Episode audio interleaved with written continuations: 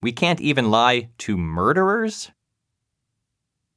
Part of Kant's enduring appeal, it seems to me, is that he promises a foolproof how to guide for living a moral life. He is telling us that we can, if we stick with his program, get an A on this test. But just like with the thought experiments designed to show the limits of utilitarianism, we can find some hypotheticals that seem to poke holes in deontology. Here's a fun one. The irony of this thought experiment, by the way, which seems to find a crucial flaw in deontological reasoning, is that it was written by Kant himself. It's what the kids would call a self own. So here's the experiment. Let's say a murderer wants to kill your brother Jeff, who is hiding upstairs in your house. The murderer knocks on your door. He's a polite murderer, he doesn't just barge in. And he says, Hello, I am a murderer. I am trying to kill your brother Jeff. Is he home, perchance?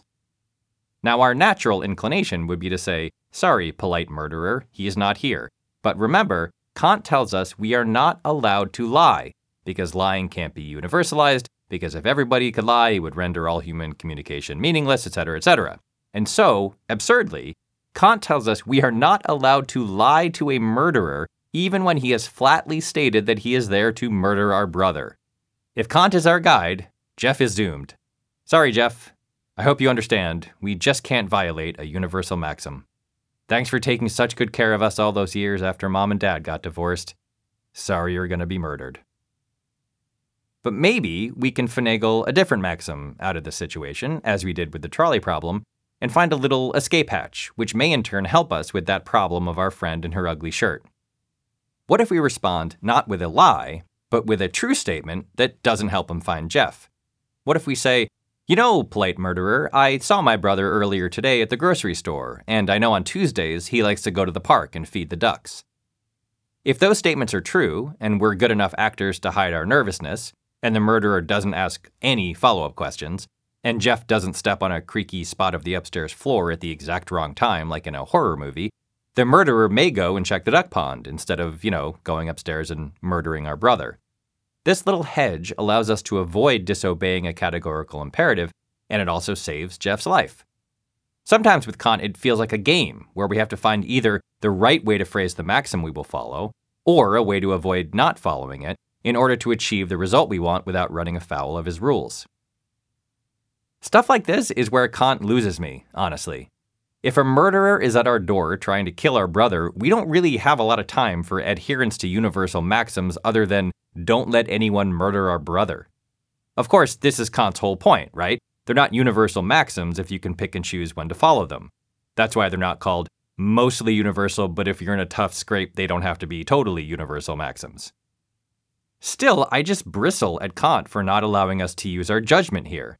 It just doesn't feel very human. Aristotle, in contrast, allows us to seek virtue in a more experiential way, essentially by trial and error, which strikes me as more compassionate. It feels like he trusts us and has more tolerance for the mistakes that we're bound to make. Universally mandated duties are good in theory, but I kind of wonder how Kant would feel if he were hiding in the attic and the polite murderer came looking for him.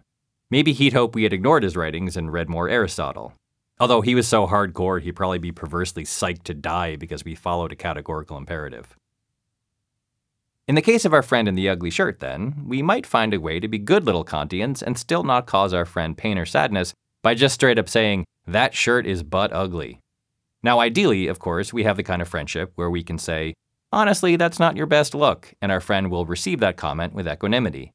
But if our friend is more sensitive or more nervous about the interview, maybe we could say, you know, I really like that blue shirt you have. You should wear that one. Or maybe we say that this interview is so important we should go shopping and pick out a shirt she looks even better in. Or maybe, if we see that she really loves the shirt and wearing it seems to be giving her confidence heading into this job interview, and we get the sense that her wearing the shirt isn't going to ruin her life or cause her any exquisite pain or suffering, we could simply say that we generally think she always looks good, and that if the interviewer has half a brain, she'll give our friend the job no matter what shirt she wears. With these first chapters, we have learned about the three main globs of secular ethical thought in the Western world over the last 2,400 years Aristotelian virtue ethics, consequentialism, and deontology. But sometimes, in our everyday lives, We encounter some mundane little question about what we ought to do in some basic earthbound scenario, and we don't want to have to employ a huge, all encompassing moral theory to make sense of what's right. We just want someone to tell us, quickly, what we should do. We want rules, like the ones Kant offers us, but, you know, simpler rules. Really, we just want someone to explain, for example, whether we should return our shopping cart to the rack by the grocery store entrance or whether it's okay to leave it in the parking lot.